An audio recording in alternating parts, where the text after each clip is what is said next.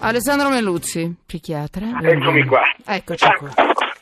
Allora, eccoci qua.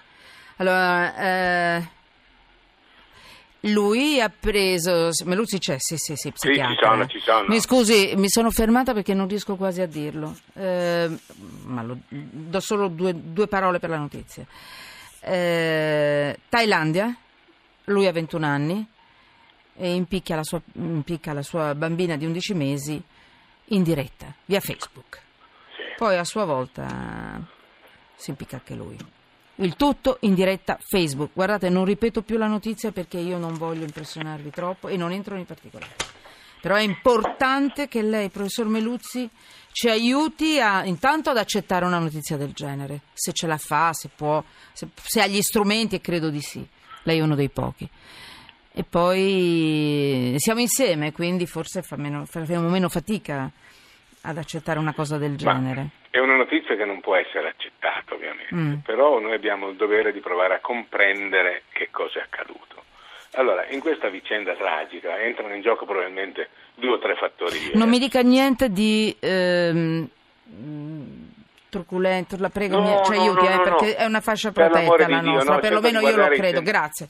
Ok. Cerco di guardare i sentimenti al cuore. Sì, sì, cioè, sì, sì, no, non parte- entri nei particolari, ecco in questo, la per prego. Grazie, Dio, va bene, va bene. No, no, dico, c'è semmai una cosa di cui abbiamo già parlato che è il cosiddetto raptus del malinconico, cioè una forma talmente grave di depressione in cui qualcuno oltre a sopprimersi sopprime le persone che ama perché ritiene che la vita sia così immeritevole di essere vissuta, così triste, così brutta, così mostruosa che fermando il mondo per scendere bisogna tentare di fare scendere anche coloro che si amano.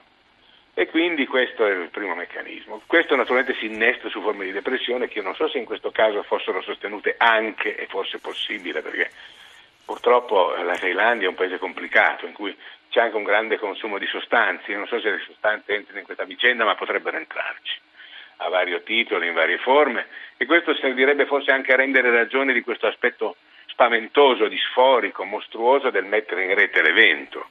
Quindi una miscela di depressione ma anche di narcisismo, di esibizionismo, di rabbia, di risentimento.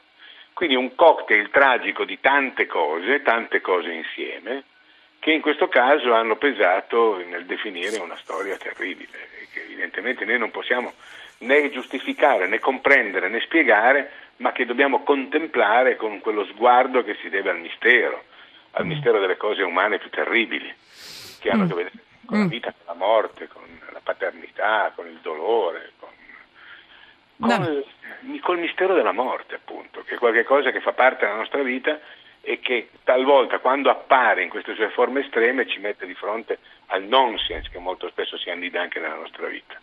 Allora, ci fermiamo qui. Ehm, ehm, mi, mi state scrivendo, il mio piccolo ha cinque mesi, sono fermo, non posso guidare. Mi hai fermato il cuore, lo so, lo so, io, io non potevo però lasciare... Questa notizia è andata nei telegiornali, è andata un po' dovunque oggi. Io mm, ho, ritenuto di prendermi la responsabilità di farlo, lo so, mm, è pesante. Non è stato sbagliato farlo. Io, ecco, mi dica, perché ci sono delle cose che sono talmente spaventose che noi dobbiamo avere anche il coraggio per un attimo, non troppo a lungo, di guardare nell'abisso. Non troppo lungo perché se guardi l'abisso troppo lungo l'abisso ti afferra. Ma in Esatto. questo caso di guardare l'abisso per Ah. difenderci. Allora è d'accordo, perché poi stando insieme forse le cose sembrano...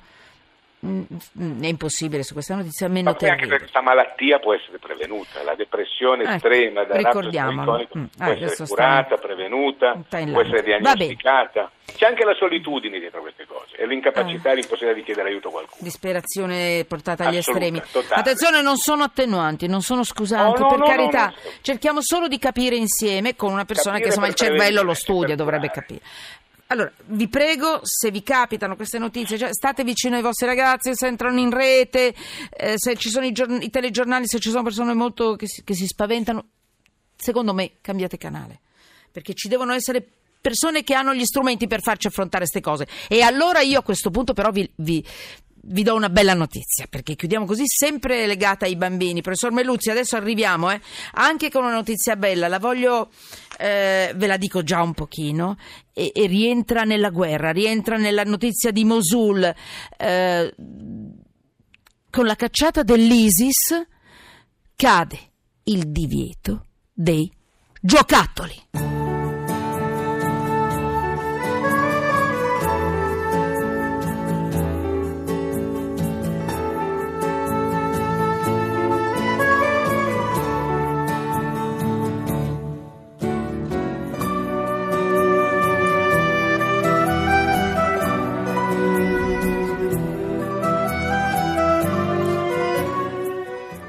Allora, sì, mi dicono entra subito, non hai il tempo. Allora ho scelto La vita bella, abbiamo scelto La vita bella perché, perché sa di olocausto, ma sa di, di gioco. Benigni faceva così, giocava così con il suo bambino per alleggerire la tragedia e, e la notizia è bella, è finito il tempo. Una battuta sul giocattolo e il valore di ritornare a giocare nelle zone di Il guerra in Italia. bambini- Il gioco nei bambini è una cosa serissima e con la fine di quella terribile filosofia di morte il fondamentalismo torna la musica e torna il gioco, torna la vita e quindi viva la vita, viva le filosofie della vita, abbasso tutto ciò che distrugge la vita, che fa soffrire i bambini e che ci toglie la gioia di cantare. Riprendiamo a cantare contro ogni fondamentalismo. E comunque, che ne dice il professore? Anche con tutte le brutte notizie che ci circondano, noi siamo insieme.